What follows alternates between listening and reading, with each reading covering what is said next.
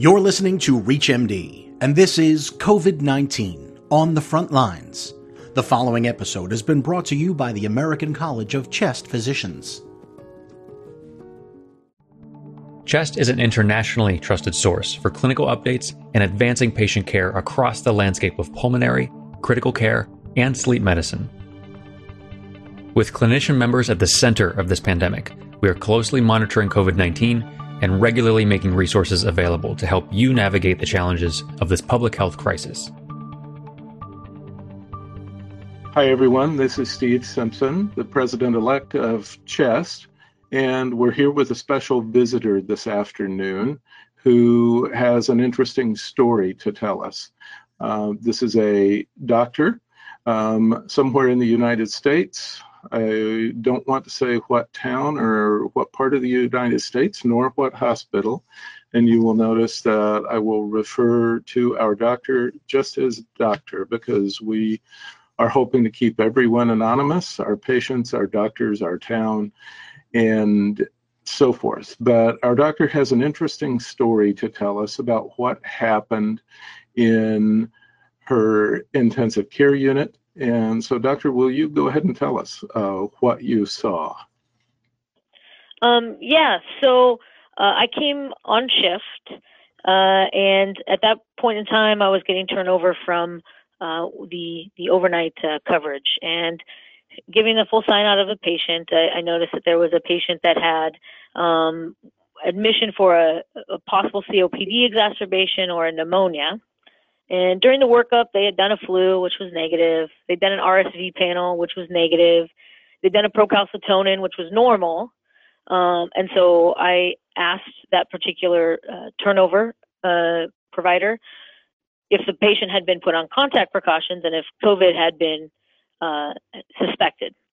Uh, and unfortunately, it turns out that it had not been suspected. And so, digging further into the story, the, the patient had initially actually presented about seven days prior uh, to me seeing him with a fever, did not meet any CDC criteria for um, evaluation, uh, had a fever, um, didn't have any real significant cough, but had no travel history, no known co- uh, COVID contact, nothing like that. So he was giving supportive care and, and sent on his way home.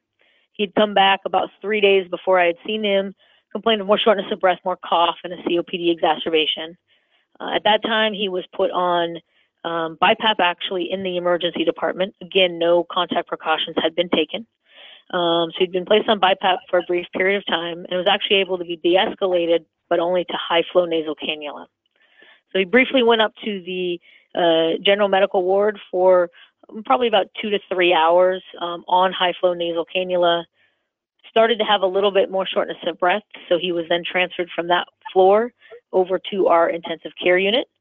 He had been in our intensive care unit for about two days prior to me seeing him, and about 12 hours of that was on high flow nasal cannula, and about 12 to 14 hours of that was on on BiPAP. Uh, and then eventually he was intubated actually the evening before I arrived on shift. Okay. Uh, and and let me ask you in the area before COVID 19, does this seem like this would have been uh, a standard state of affairs and and that things would have been business as usual? Oh i mean absolutely. Before covid-19 there would have been no indication to put this gentleman on any sort of precautions. Um, and for a cop a, a, patient with severe copd he had a his uh, horrible emphysema uh, really worse on one side than the left, but bilaterally, that would have been completely standard of care to, to give a trial of non-invasive prior to, to intubation. So that would have been well within standard of care. Yeah, so so it would have been basically business as usual. Yeah, so so you asked had he been uh, had the patient been ruled out for COVID nineteen, and so then when you heard no, can you tell us what did you do, and, and what did you think about that? Uh, yeah. So my initial thought was, oh no, um, because it's a small community hospital, and so the concern is really in small or large community hospitals right now, staffing is a, a significant concern uh, mm-hmm. moving forward, and so there was a potential for multiple exposures throughout pretty much every uh, different level of his care. Um, at that point, I initially uh, or immediately put him on full uh, COVID uh, 19 contact precautions. I did not move him to a negative pressure room because he was already intubated, uh, and there was really no plan to break the uh, ventilator circuit. So there was really no benefit to moving him to a negative pressure room at that time. Um, so, and he was on multiple drips and infusions because he had pretty severe ARDS by the time that I arrived uh, arrived on on shift. Um. So he was on full full contact precautions. I then uh, talked to our nursing staff, uh, who had a very similar reaction to me, especially since uh, that particular nurse had been working the day before as well, and had multiple exposures uh, to that particular patient. Um, uh, but we all kind of took it in stride and took the appropriate cautions moving forward. Um, everyone was sort of measuring their temperature and uh, doing sort of a self symptom check throughout the day. Uh, all my nursing staff was. Oh, um, yeah, and then and then we uh, contacted the uh, hospital uh, infectious uh, control officer, and then ultimately the health department to get testing moved forward. Fantastic. And was the test positive? Uh, yes. Uh, so the health department called me shortly shortly after we had contacted him uh, the patient met criteria not only for testing but for front of the line testing, and uh, we got our result back within nine hours that he was in fact positive for COVID nineteen. Uh, and so you've kind of touched on that that uh, you and the nurses around had begun to to self monitor. Were there any other implications once it came back positive to the hospital? Yeah, absolutely. So. Um, the there there are multiple implications. So again, it's a it's a smaller hospital, so the ICU was actually quite small, um, and he had been in the ICU for approximately three days, and essentially had had face to face contact with about 50% of the ICU nurses, wow. um, maybe maybe a little bit more. Um, there was a potential exposure uh, on the uh, medicine ward. The charge nurse that had been taking care of him the night before had actually called out sick that that particular day. Uh, so that was a big concern. I, am not sure of her status moving forward, um, but that was a potential exposure. The ER staff exposures, and and it's a huge deal because you know the standard standard line right now is um, those providers or those potential contacts have to go into to home quarantine for 14 days, and so it it took out a, a substantial portion of the the staff uh, for for 14 days moving forward, including the uh, the physician that I was covering for that weekend um, was supposed to be on shift starting again on Monday, and so you're trying to find uh, sort of semi semi emergent coverage uh, to to take those shifts. Wow. And it, so it sounds like you yourself, when you had the thought, went ahead and began to use uh, personal protective gear, right? Uh, yes, sir. Yeah. So I, uh, ironically, um, had gotten a phone call from the health department. I think it was uh, yesterday or the day before, telling me that I had had contact, and I essentially told them I'm pretty much the only one that had contact that is okay because uh, I was appropriately PPE'd from from start to finish. Wow. Amazing. Um, and so your hospital is following the standard guidelines, it sounds like, of quarantining people with with high risk exposures like this. Um, have have any of those people subsequently become ill? Um, uh, you know, as I said before, the the one charge nurse uh, was ill. I'm not sure uh, what the testing showed on that, um, and she had been ill with a sort of a cold URI prior to that. Was getting better, and then had that exposure and, and worsened again. Right. Um, the physician was actually initially cleared to come back to work early based on uh, negative testing, um, but is wearing a you know a mask during all shifts uh, and having regular temperature checks during shifts uh, in order to again maintain staffing as much as we can. So he was allowed to come back slightly early, yeah. um, but but is still under sort of uh, restrictions uh, until the 14 day period is up. Right. Do you know of any implications in the community, such as patients' family, patients' friends, etc.? Or has yeah, that... so so there was a there's quite a bit of implications. Um, so his wife uh, Amelia was on quarantine, uh, and come to find out that she actually had been uh, symptomatic. Uh, she had not divulged that until uh, you know the day after. Wow. Um, so she was mildly symptomatic. Um, and then in terms of uh, in terms of public health things for this particular patient, there's huge implications. So his wife told me that he had gone to the dentist the day before he was admitted. So well within that symptomatic period, he was at the dentist and, and with the exposures there. Um, wow. And uh, when we told his wife initially that we were testing him for COVID 19, you know, she responded with, "That's fine, but I know he doesn't have it. He hasn't been anywhere." Yeah. Um, and so this was um, one of the first uh, community transmissions uh, in our in our area. Wow. Okay. Um, so once you made the diagnosis, did did that alter any of the care that was provided for him? Did it change anything that that you needed to do or were doing for him?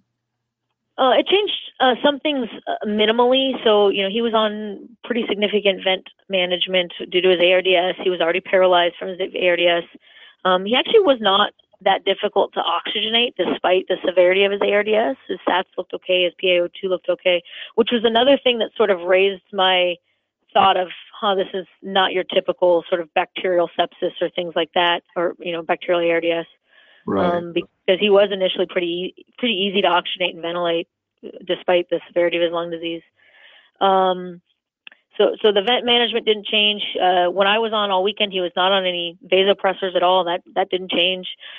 Um, you know, the big change is that we we started him on uh, um, Plaquenil and hydroxychloroquine, uh, just okay. because there's some data that that might be helpful. Um, and then I put in for the uh, compassionate use uh, to get some remdes- um, remdesivir, and that was approved. Um, but there's a quite a delay to get that to your patients. I see. Um, fascinating. Does he remain on the ventilator now? Uh, unfortunately, I got uh, news a couple days ago that he uh, he became unable to oxygenate and uh, and then um, passed away. I'm very sorry to hear that. I'm I'm I'm sorry. Um, you any advice you have for um, other doctors, nurses, caregivers in in hospitals in the United States based on your experience?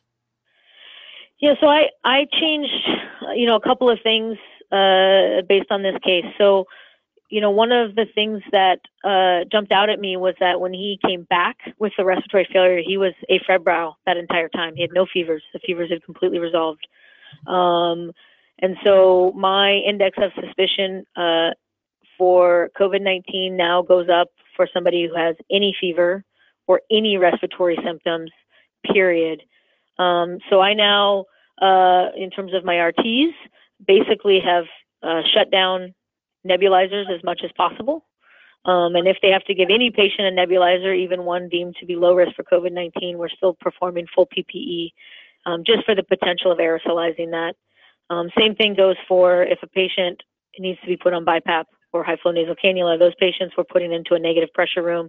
Again, even if they're deemed low risk based on the CDC criteria, because um, you know my experience for this has shown that there is significant community spread even if we don't know it. Um, because testing has been so so slow. Um, it's hard to know really the, the true extent of the disease. So um, my index of suspicion is much higher.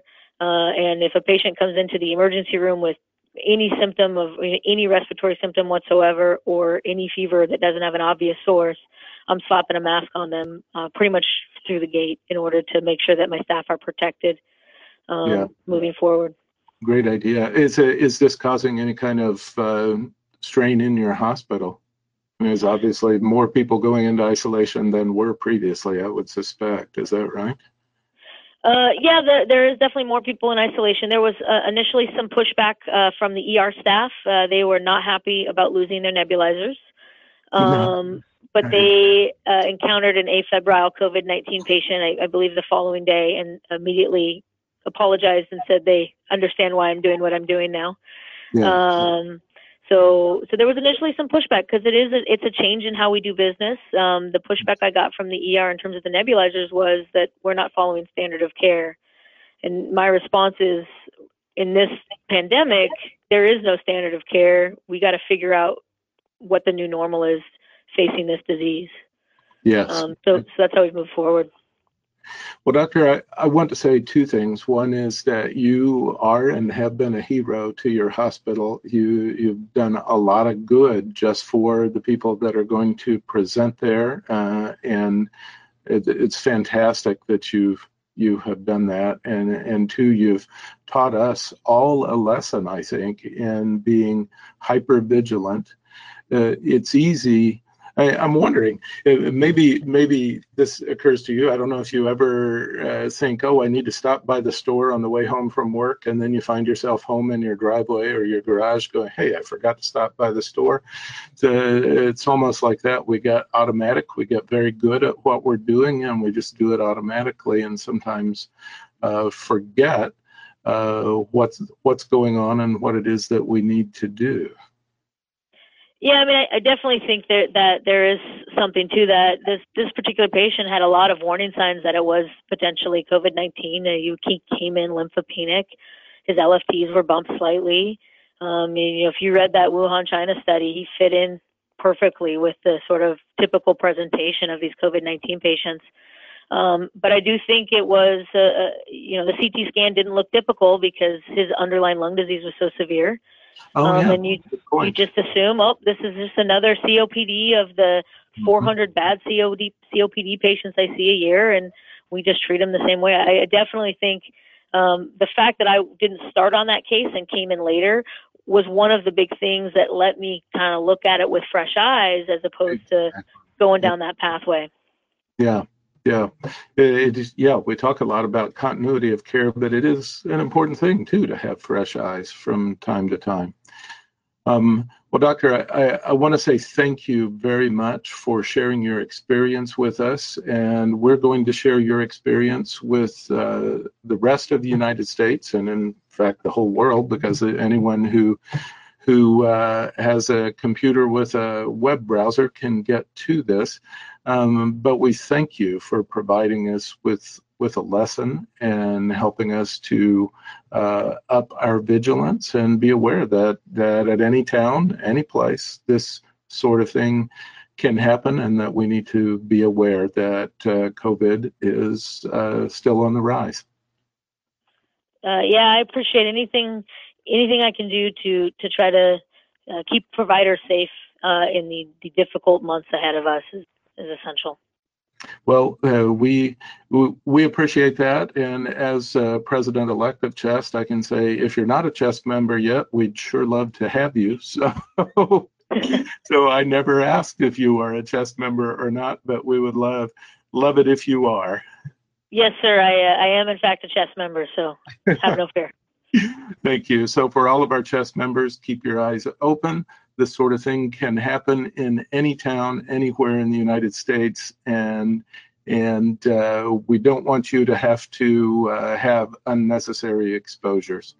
So, for for CHEST and for this podcast, this is Steve Simpson again, and we will perhaps be speaking again. Thank you, Doctor. For the latest CHEST updates, guidelines, expert advice, clinical resources, and more, we invite you to visit our COVID 19 webpage at chestnet.org. Thank you for your service, and please stay well.